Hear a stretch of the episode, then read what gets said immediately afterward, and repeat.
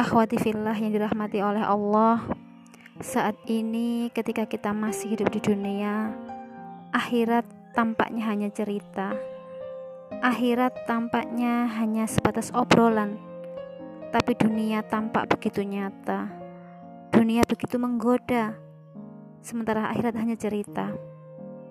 Namun kelak ketika nanti ajal menjemput kita, ketika kematian itu datang, dan ketika kita telah memasuki alam barzah, baru di sanalah nanti kita akan mendapati bahwa akhirat itu nyata dan dunia hanyalah cerita.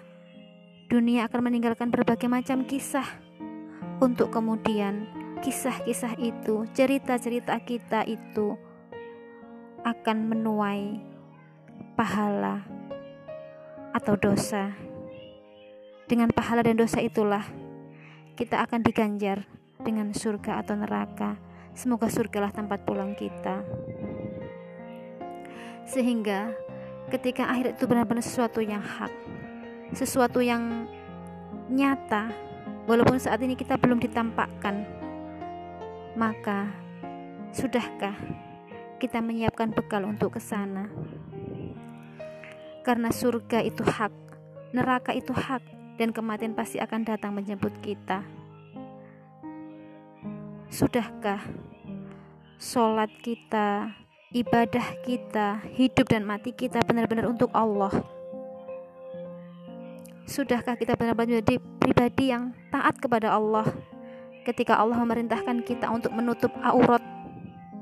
Sami'na wa ato'na, saya dengar dan saya taat bukan dengan membantah wah saya belum siap wah sayang dong rambut saya yang masih indah ya. Terurai ini harus ditutupi. Kecantikan saya harus disembunyikan. Ahwati filah dirahmati oleh Allah. Umur yang diberikan oleh Allah kepada kita nantinya akan diminta pertanggungjawaban oleh Allah.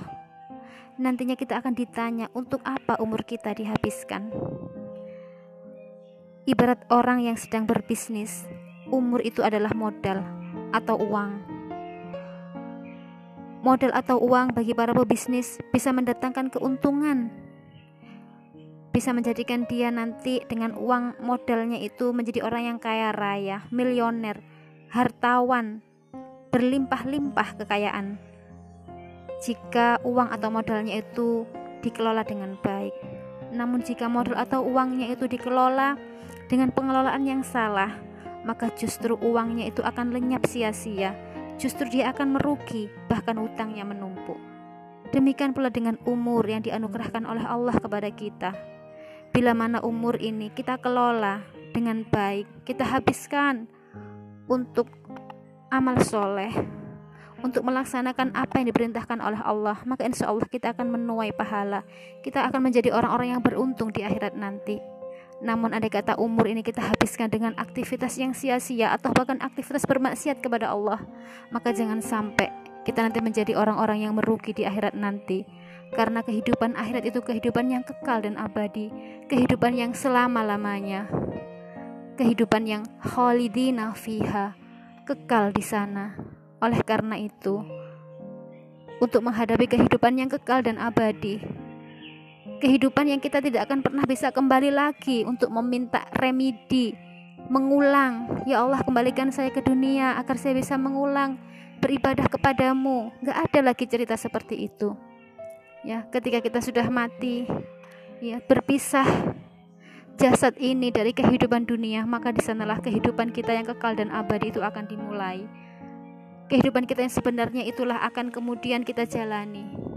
Dunia ini hanya sebentar, dunia ini hanya sesaat, dunia ini hanya sementara. Oleh karena itu, jadikanlah dunia ini sebagai ladang untuk kita beramal soleh sebanyak-banyaknya agar kita tidak merugi di kehidupan kita yang kekal dan abadi.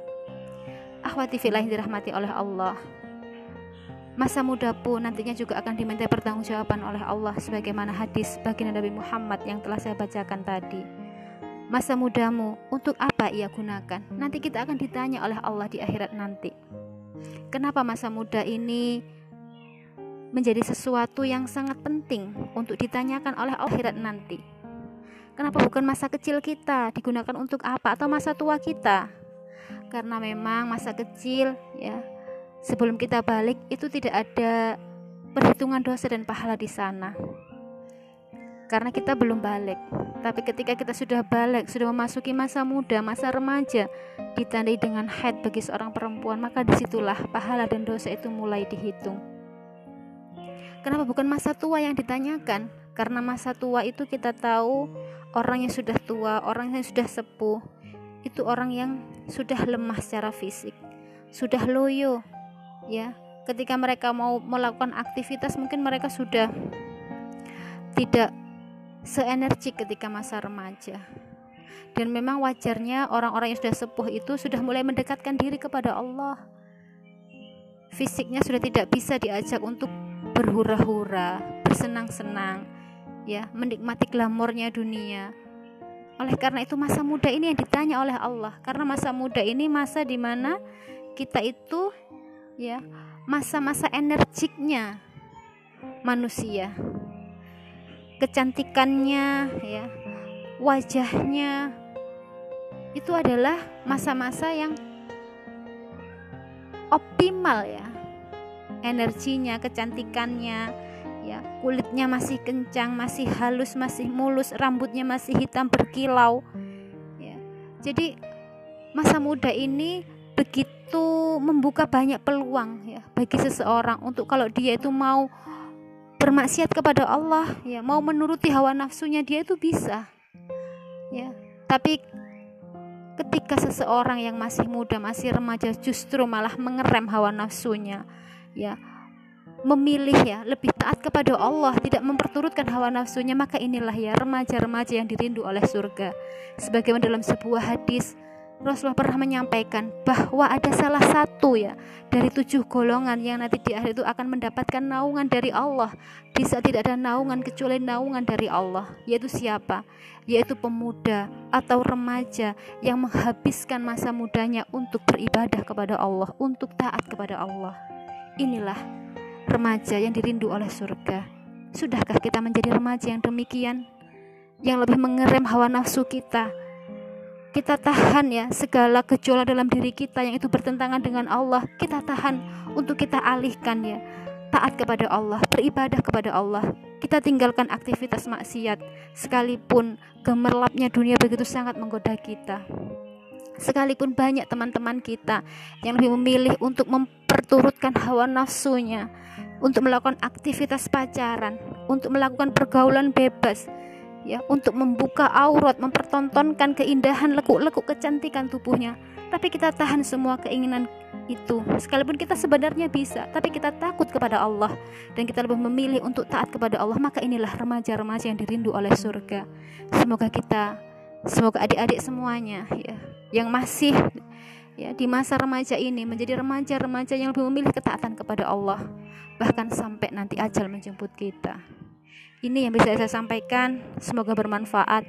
Seakhiri, Assalamualaikum warahmatullahi wabarakatuh.